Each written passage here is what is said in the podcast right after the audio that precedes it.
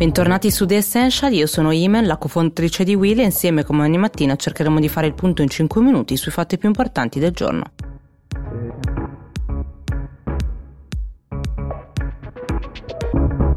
Tra Ryanair e il governo italiano è scontro più totale sulla questione di Alitalia, perché l'amministratore delegato di Ryanair ha attaccato il governo italiano non soltanto per la sua decisione di stanziare altri 3 miliardi nel decreto rilancio in aiuto alla compagnia di bandiera, ma anche per l'assenza più totale di misure a sostegno del rilancio del settore. Ha chiesto alla ministra delle infrastrutture Paola De Micheli di fissare un incontro in qualsiasi momento in qualsiasi eh, giorno a Roma. Secondo l'amministratore delegato l'Italia sta sostenendo un modello fallimentare di Alitalia spese di tutte le altre eh, compagnie, continua a ricevere miliardi senza generare alcun profitto e secondo lui imporre i costi di Alitalia su tutte le altre compagnie e aeroporti eh, viola le regole della concorrenza europea. Già nei giorni scorsi su Repubblica aveva accusato il governo e ha minacciato il ricorso alla Commissione europea per gli aiuti di Stato perché parla anche di norme eh, comuniste, dice eh, che non vuole soldi e non vuole ricevere aiuti di Stato, ma il governo ha il dovere legale di garantire che sussistano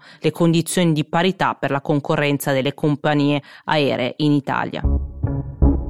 Ieri c'è stato il funerale di George Floyd con una folla oceanica e addirittura un videomessaggio di Joe Biden, il candidato democratico alla presidenza 2020 e c'è stato in questi giorni anche un grande sostegno da parte delle multinazionali statunitensi a favore eh, del movimento Black Lives Matter da Amazon, Nike, Netflix, Google, i grandi magazzini, Facebook, banche come Citigroup, anche se alcune sono finite nel mirino perché criticate di aver fatto eh, veramente poco di concreto e senza mettere mani al portafoglio. Chi ha messo le mani mani e portafoglio è stato per esempio Amazon che ha donato 10 milioni di dollari agli organismi per la difesa dei diritti e Jeff Bezos ha dato il suo aperto sostegno, cosa che tra l'altro gli è costata anche la perdita di molti clienti di destra, ma comunque le critiche ad Amazon sono arrivate lo stesso perché l'hanno accusato di aver eh, favorito sulla sua piattaforma anche dei prodotti ritenuti razzisti. Poi c'è stata anche eh, Citigroup e Google accusate invece di ipocrisia perché avevano finanziato eh, comunque delle campagne elettorali di candidati candidati eh, razzisti, ha sollevato qualche critica anche Mark Zuckerberg, non soltanto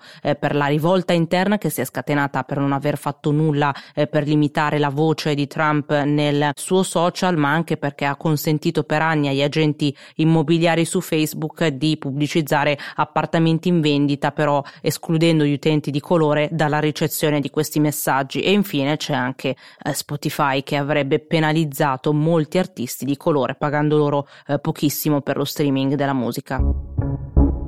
E intanto continuano ad emergere nuove ricerche, nuove analisi nel mondo per capire meglio come si è evoluta e come è nata questa epidemia Covid-19 secondo uno studio della Harvard School eh, firmato anche con la Boston University, già all'inizio dell'autunno scorso qualcosa stava succedendo a Wuhan. I ricercatori avevano analizzato che le, attraverso immagini e foto satellitari dei vari parcheggi intorno agli ospedali della megalopoli eh, cinese nel periodo da settembre-ottobre c'è stato un aumento di traffico eh, di automobili. Allo stesso tempo però un'analisi delle ricerche del web ha dimostrato un contemporaneo aumento di richieste sui sintomi che possono essere collegati ad un virus già prima della scoperta ufficiale dell'epidemia. Tutto questo dalla Cina è stato liquidato come ridicolo, ha liquidato lo studio come una imprecisione, una conclusione affrettata, osservazioni molto superficiali eh, che non possono essere chiaramente ritenute definitive. E con questo è tutto, finisce un'altra puntata di The Essential, grazie per l'ascolto, noi ci vediamo come al solito domani con i nostri prossimi 5 minuti di notizie dall'Italia e dal mondo.